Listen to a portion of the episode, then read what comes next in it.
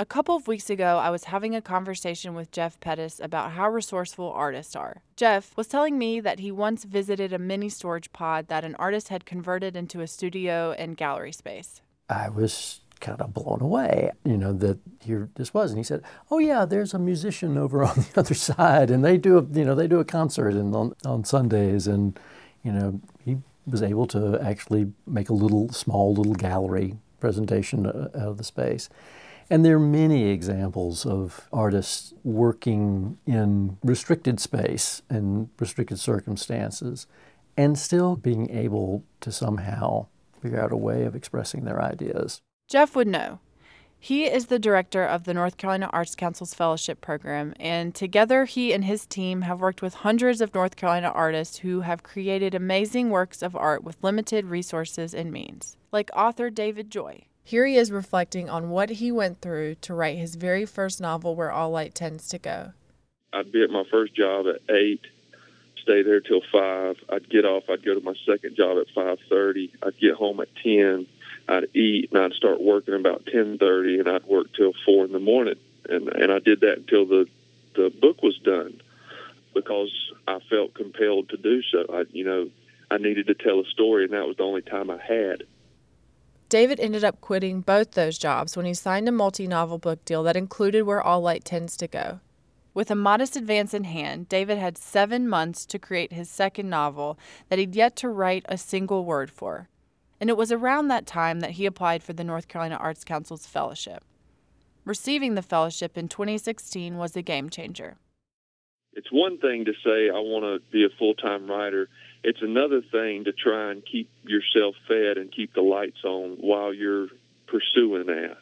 And and so you know, looking back, I, th- I think that's the the major way that that fellowship helped me. You know, it helped me keep the lights on. Uh, you know, the the amount of time and dedication that it takes to put in the work to create a good book takes absolute focus. What fellowships allow is for an artist to put all of that focus into the work. You look at the work that these fellowships are funding, and the reality is it, it wouldn't happen uh, without it because otherwise you'd have to do something else. I mean, you know, at the end of the day, I, I'm not going to go homeless because I couldn't make it work. David is one of hundreds of artists who've received the North Carolina Arts Council's fellowship. Created in 1980, the program makes $10,000 awards to artists in 10 different art forms to support their creative development and encourage new work. But it does more than that. And on today's episode of Arts Across NC, we're going to talk about how.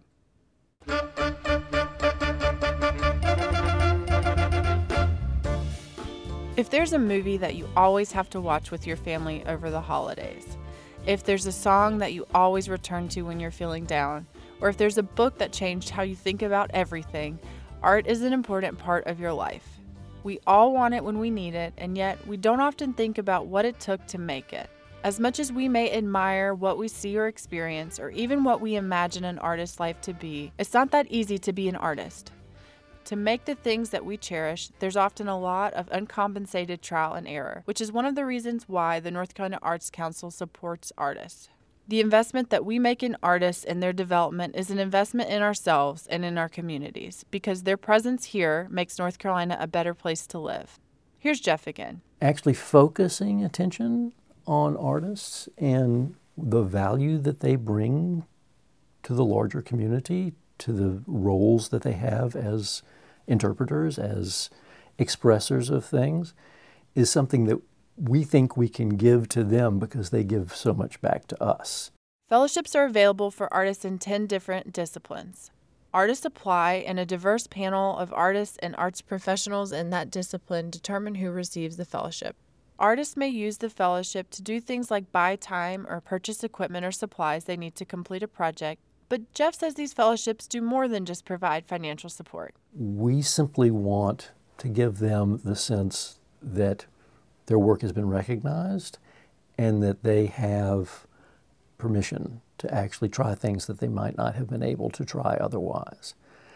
And that point is actually, I mean, clearly the money is useful, and we're thrilled to be able to give what we are able to give.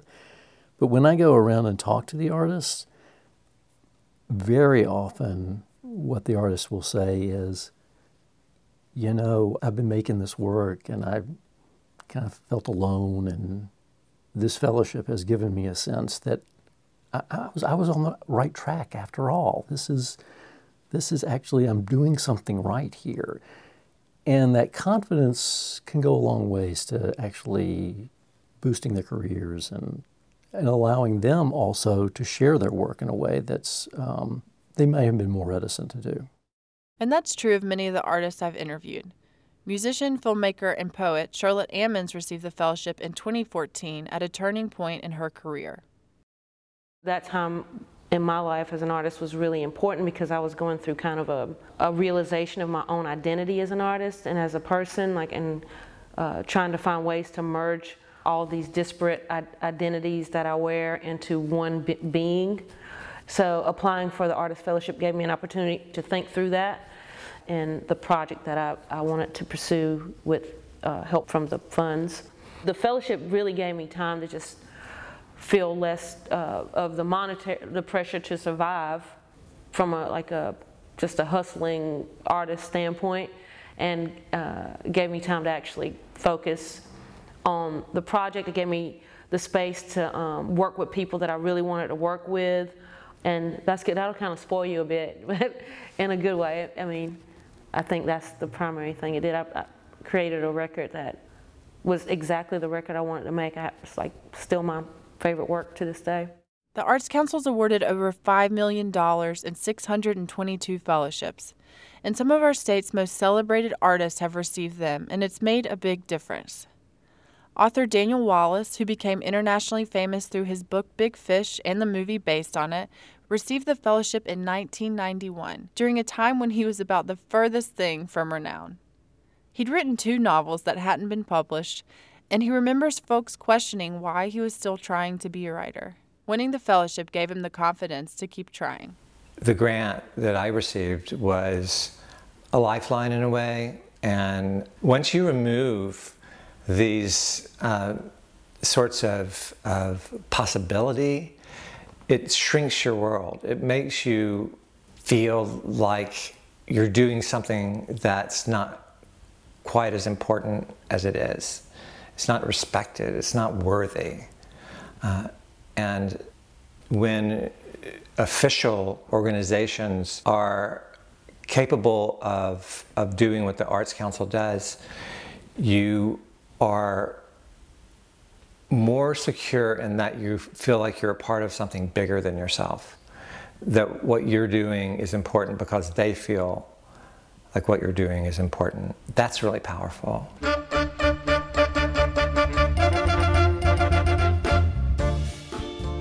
That's our show today. You can learn more about the fellowship by visiting our website, ncarts.org. Thank you for listening to Arts Across NC, a podcast by and about the North Carolina Arts Council. Follow us along on Facebook, Twitter, and Instagram, and we'll be back soon with another show.